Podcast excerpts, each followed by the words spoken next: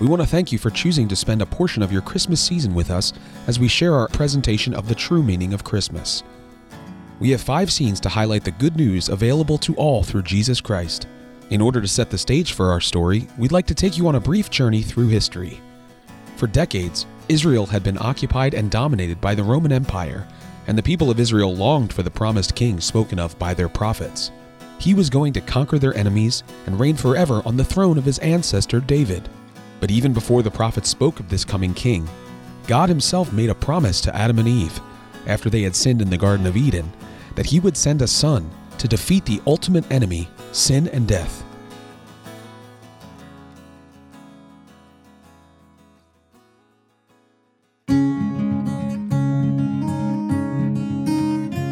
Our story begins over 2,000 years ago in a tiny town in Israel called Nazareth. There we meet a young woman named Mary, who was engaged to be married to a carpenter named Joseph. But before the marriage took place, she became pregnant through the power of the Holy Spirit. An angel from the presence of God named Gabriel appeared to both Mary and Joseph separately to tell them that this child would be called the Son of God and would fulfill God's promise to his people by saving them from their sins. At that time, the Roman Emperor Augustus decreed that a census should be taken throughout the Roman Empire. All people returned to the hometown of their ancestors in order to register for the census. And because Joseph was a descendant of King David, he had to go to Bethlehem in Judea, David's ancient home. He took with him Mary, his fiancée, who was very far along in her pregnancy, and they made the 80 mile journey from Nazareth to Bethlehem. And while they were there, the time came for Mary's baby to be born, but there was no room available for them at the inn.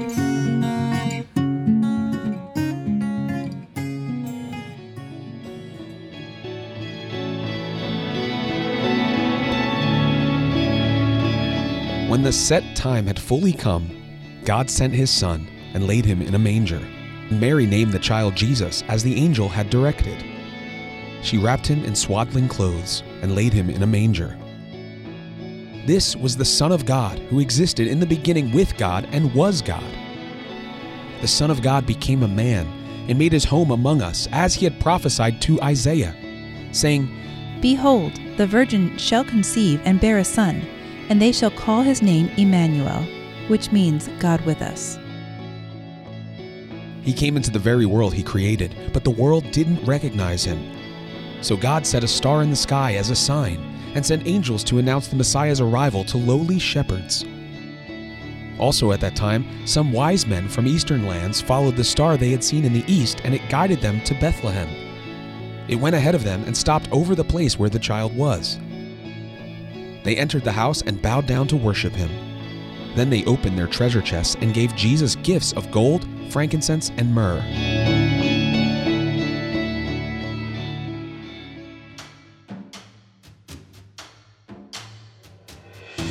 So the family returned to the town of Nazareth, and Jesus grew in wisdom and stature, and in favor with God and man.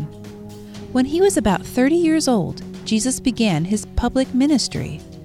He taught regularly in their synagogues, preaching the good news of the kingdom of God. People were brought to him who were lame, blind, crippled, those who couldn't speak, and Jesus healed them all. And they praised the God of Israel. Many among the crowds believed in him. After all, They said, would you expect the Messiah to do more miraculous signs than this man has done? The disciples saw Jesus do many other miraculous signs in addition to the ones recorded in the Bible. The Apostle John said, If they were all written down, I suppose the whole world could not contain the books that would be written. But these are written so that you may believe that Jesus is the Christ, the Son of God, and that by believing you may have life in his name. And many people did believe in him, including some of the religious leaders. But they wouldn't admit it for fear that the Pharisees would expel them from the synagogue, for they loved the praise of people more than the praise of God.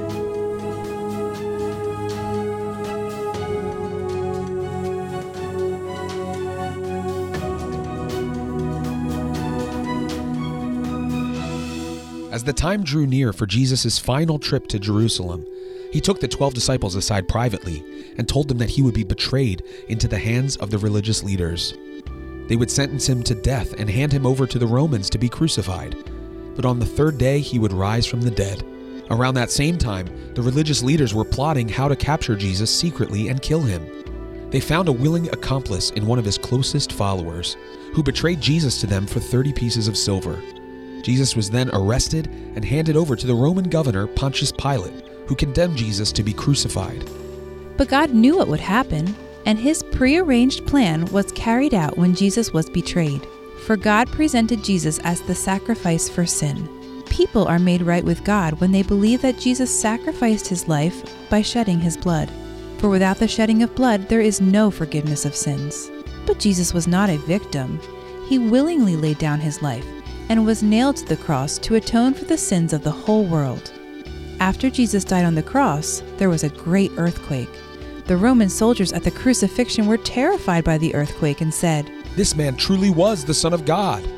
Even in his death, Jesus was proving to the world to be who he said he was. With their Messiah now dead, most of Jesus' followers were fearful of a similar fate and were in hiding. But two religious leaders, who previously were followers of Jesus in secret, stepped forward to care for the body of Jesus. They wrapped his body with spices and long sheets of linen cloth, and laid him in a new tomb that had been carved out of rock. But the other religious leaders remembered Jesus' words about rising from the dead in three days and requested that the Romans post soldiers at the grave to prevent his disciples from stealing the body and later claiming their master had resurrected. In the early morning on the third day, women who had faithfully served Jesus came to the grave to anoint the body. But instead of encountering Roman soldiers, they were met by an angel, and the stone that had covered the grave had been rolled away. The angel proclaimed that Jesus was not there, but indeed had risen from the dead, and by doing this, he proved that he alone had the power over sin and death. We are sure of this because Christ was raised from the dead and he will never die again. Death no longer has any power over him. When he died, he died once to break the power of sin. But now that he lives, he lives for the glory of God.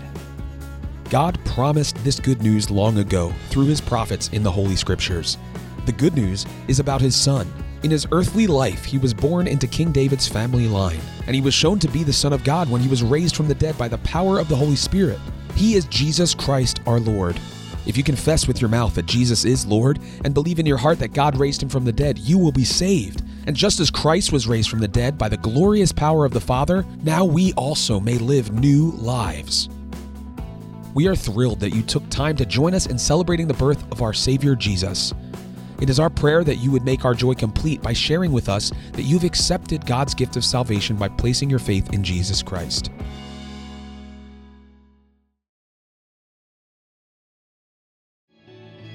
Thank you for listening to this episode of the Unchained Gospel podcast. Visit theunchainedgospel.org for additional resources to help you grow in your Christian faith. If you enjoy this podcast, we encourage you to leave us a review and to share it with others so we can continue to let the lion, the gospel of Jesus Christ, out of its cage in order to set the captives free from theirs.